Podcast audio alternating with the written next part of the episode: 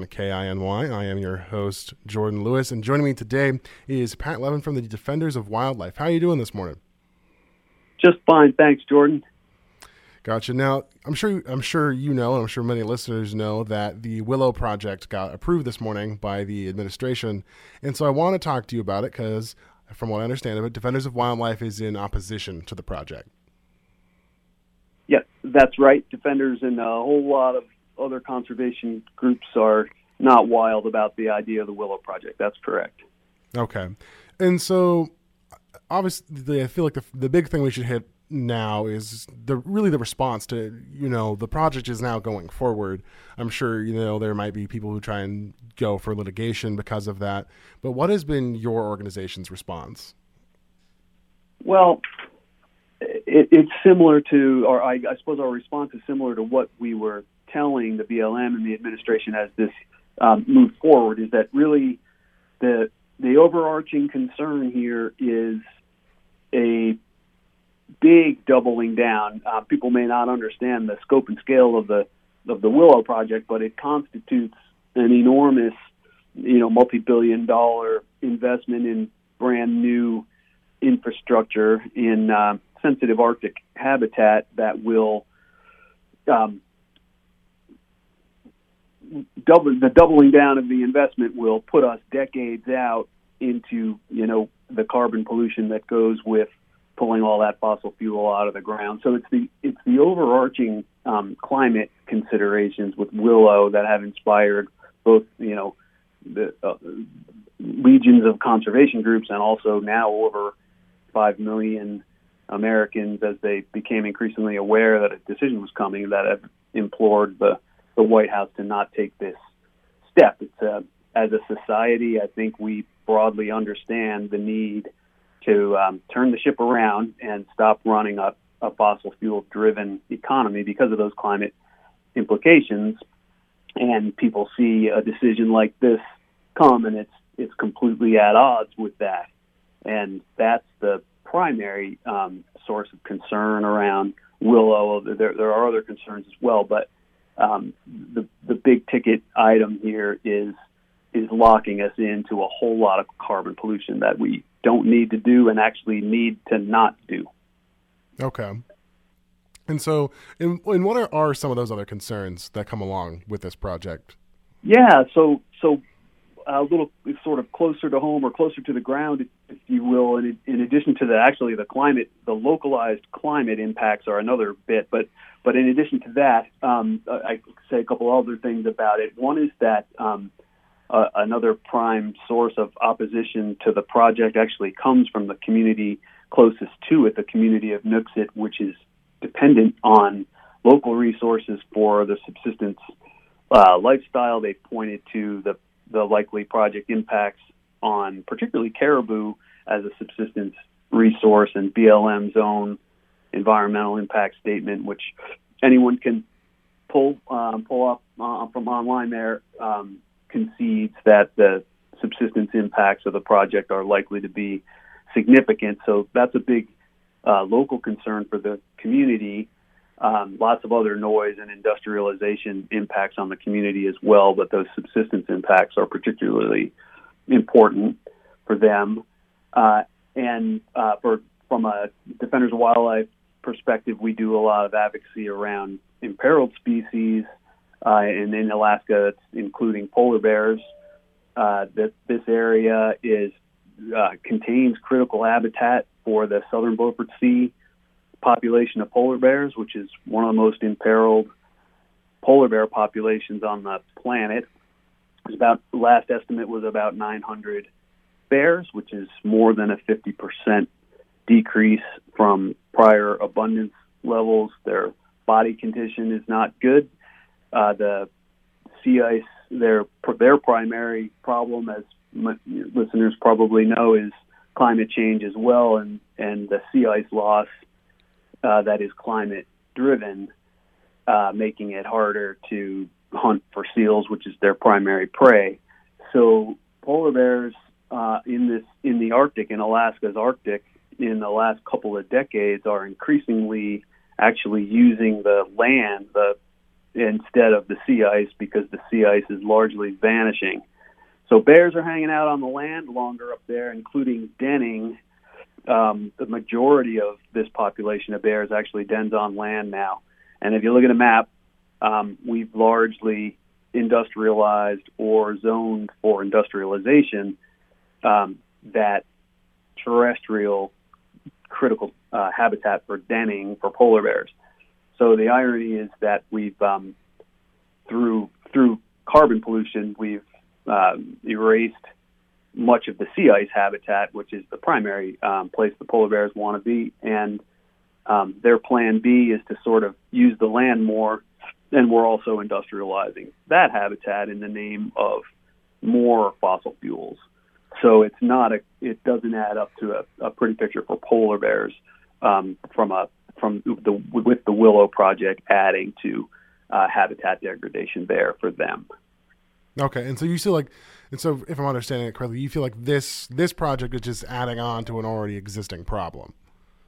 Yeah, that's that's true. The the of course we have the entire um, Prudhoe Bay extended complex covering most of the state land up on the coast in between the Arctic Refuge to the east and the um, reserve to the western uh, western Arctic. Um, so that area is, is heavily industrialized. We um, have now zoned almost the entire coastal plain of the Arctic Refuge for oil and gas development as well. Uh, and and now here in this area, the, a project like Willow, what it does is continue kind of the march of industrialization to the west and in farther west into the reserve and um, impacting additional habitat for polar bears and just also additional habitat for wildlife. Uh, as I mentioned, that caribou earlier, and um, there are other wildlife species dependent on those Arctic lands. So yes, I see willow as a significant westward expansion. excuse me, expansion of what is already a lot of Arctic industrialization. Okay, and so I'm assuming you would have an answer on this as well. This would probably impact the subsistence for the area as well. Yeah, um, I may have mentioned that the BLM's own analysis acknowledges that uh, the subsistence uses in the area would be significantly impacted. And again, it's um, it, it, impacts um, more actually than just the local community of Nuiqsut. There are other communities that also um, do subsistence activities in the same areas that the folks from uh, do, but they are most impacted because they're living uh, right there. If you look at a map, they're increasingly surrounded by um, the the infrastructure that goes with oil development. So they've been experiencing these impacts already and have uh, commented quite a bit about that. And now, again, this would be a significant addition, uh, a lot, lot, lot more infrastructure in their immediate area. So yes, subsistence impacts are definitely a concern with the project. Okay. I, I feel like another part of it that's quite interesting is that you have a lot of you along with having the the entirety of the Alaska congressional delegation has been in favor of it even up till now you also had a lot of different native groups in that sort of the North Slope region that were also in favor of it. So it's interesting to hear that while there's you have a more of a, a you also have that division there where not every native group up there is in support of it, but not all of them are opposed to it either. Right, uh, certainly a mix um, of of opinions, but as you said, yes, the, there, there's certainly support for the project, our our uh, congr- congressional delegation is an example of that. Um, they're um, kind of pro pro oil, right? Um, can't remember the last time I they weren't for uh, an oil project that came along. Um, and from our perspective, what is needed more than that in a climate crisis is the leadership to articulate how we do turn this ship around and transition to an economy that can be consistent with our climate goals and and obligations. So just you know, um, mashing on the gas pedal to continue more of what we've been doing in a significant new way like this with Willow is inconsistent with our collective obligation to address the climate crisis and uh, not helpful in addressing biodiversity protection goals either. Okay. We're going to be taking a quick break, and when we come back, I'm going to talk to you a bit more about some of the different impacts, as well as kind of looking at some of the the flip side of the argument from that perspective.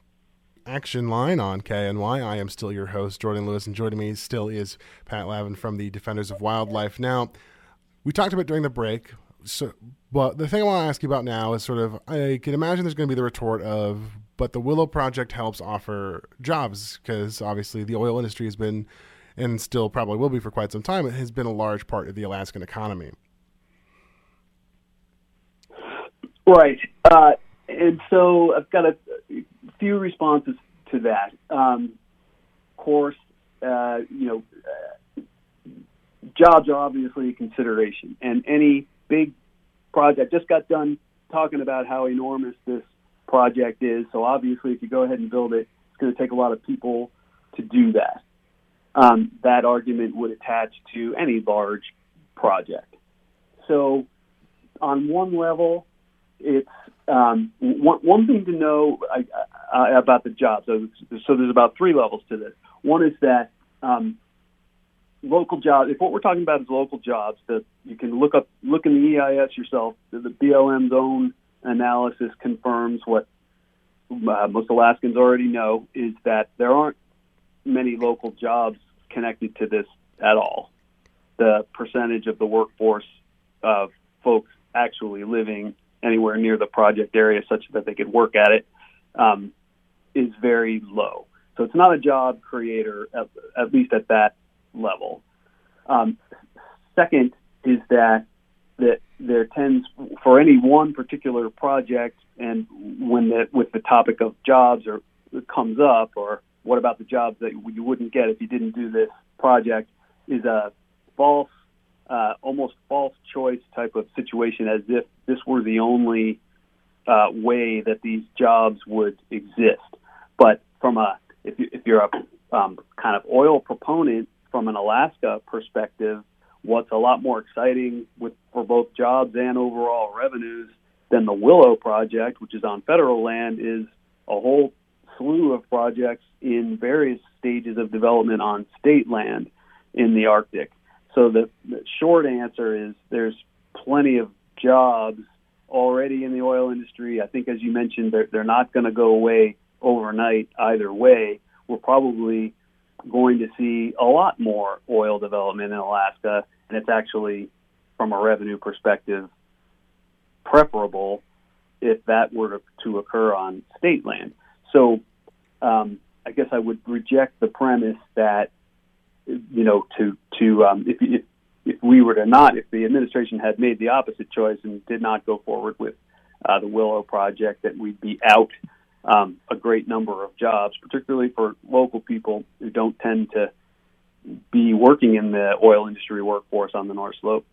Um, and in any event, even if and, and in any event, there's other job opportunities through other projects. This is not the only one. It is particularly huge and particularly problematic for that um, from that respect, and also the location, as we discussed earlier, with the subsistence impacts, um, brings brings some additional um, problems that perhaps other, uh, projects in other areas may not. But just job wise, it's sort of not the only game in town.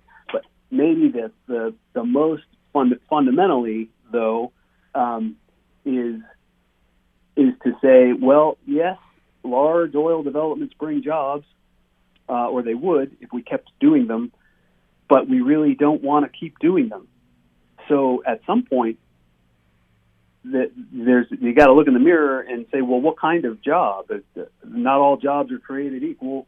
This job would mean helping to build a lot of new infrastructure to create a lot of new carbon pollution, and is that what we really want to aim our workforce at? So, um, so, so that's sort of three layers there of of a, of a response regarding uh, regarding the potential jobs that could go this with this project if we went down this road. But it's when it's not a direction um, that's advisable to go down as a society, then it becomes not a direction that's advisable to direct a lot of workforce toward. Okay. Another retort that kind of came to my mind that I could see people making would be well, wouldn't it be better if we had such a project here in the U.S. as opposed to it being in a, in a foreign country with different sort of regulations around carbon emissions? Because obviously, uh, we have at least I for Alaska, I would imagine we would have very strong sort of regulations, especially with regards to environmental impacts. Yeah, I don't know uh, when you pull a lot of oil out of the ground that it'll show up as all that different from a greenhouse gas emissions perspective. A lot of the the bulk of the emissions with a with an oil project like this, regardless of where it's located, is the downstream emissions that occur later with the ultimate end user of the of the fossil fuel product. So I don't know if I buy that um, it'll be better to drill as much as we can here because we're we're somehow better at reducing those emissions later. I, I think it's going to be similar. The analysis will show a, a similar carbon footprint. So I just I, I, I don't think I'd buy that. So you you feel like that would be sort of a retort that's far more political than it is actually about environmental concern. I would take the the if the argument is that um, drilling a big project like this here is better than doing it somewhere else. I, I don't. I, I think any difference in ultimate emissions would be marginal, and it's a it's just not a good idea, regardless of where you do it. Okay. And so we still have about I want to say four minutes here, and so I want to open that, the floor to you and see are there any points that you would like to discuss that I haven't already asked you about. Well, I, I, I do think we hit on the on the primary things around around Willow. I would say um, it, it, it, it's obviously a, a big adjustment to make um, as a society that's accustomed to a, a fossil fuel driven economy to um, take stock of what it means to continue to, to do these things. And I suppose for Alaska, um, like you mentioned, our, our delegation being being in favor of it, Alaska politicians are accustomed to being in favor of oil things because oil has brought money to the state. You know, has, has helped us in the past. Um, part of being uh, an, an adult recognizing the science of the predicament we're in, though, is to uh, acknowledge the shortcomings that go with um, uh, just simply continuing to, to do what we've been doing. And and the, the good news is we can absolutely transition to a cleaner economy, and we are. Um, we don't need more projects like this that are going to make that transition more difficult, but we can transition to a different economy. And, and you know, Alaska is not the only state that has a history of, of um, dependence on uh, oil-related income. So it's you know it's not just us, and uh, I think leaning in to be part of that solution uh, and not necessarily fight you know kind of fighting tooth and nail for whatever oil is is uh, left to before before making that transition and, and things like that is the kind of the difference between the two. So um, I, I guess I'm saying that's the, the good news is it's entirely consistent with our um, well-being that you know nationally, statewide, internationally as a as a human people that have to collectively sort of break this fossil fuel habit and and the good news is that we can do that we're not going to have to sacrifice and you know go go cold and dark or anything like that. It's a transition. It will take a long time. We're going to keep using oil for a long time, as we were talking about earlier. It's not a cold turkey kind of thing. It's a ramp down, but it's a ramp down that that does have urgency uh, attached to it. We need to be doing that, not just talking about starting to turn the ship, but actually starting to turn the ship and, and avoiding large new outlays um, of infrastructure, and like such as represented by this project. And it's not to put too much weight on any one project, but this is kind of a poster child for that kind of thing. It's by far the largest oil and gas project on federal land. So um, it's the kind of thing, definitely the kind of thing we should not be doing and the sooner we can all kind of collectively uh, adopt the mindset that goes with actually being responsible, being adults about addressing the climate crisis, the better. Okay. And I guess one last question I got for you is: Do you do you see there being any litigation against the project now that they've decided to move forward on it? Well, uh, you know, the ink isn't barely dry on the d- decision, but I think uh, there's already been some reporting to that effect. Uh, one thing we didn't talk about is this this whole project was already found illegal once, um, so you could imagine um, pretty readily, I think, continued uh, litigation about it. Gotcha. Well, hey, I'd like to thank you for being willing to come on, especially because I called you guys early this morning after the announcement came out. So I very much appreciate you taking the time to talk with me. Thanks so much. Thanks for reaching out. It's good talking with you, and thank you for covering this important issue, Jordan. All right. You've been listening to Action Line on KINY. And we're clear. All right.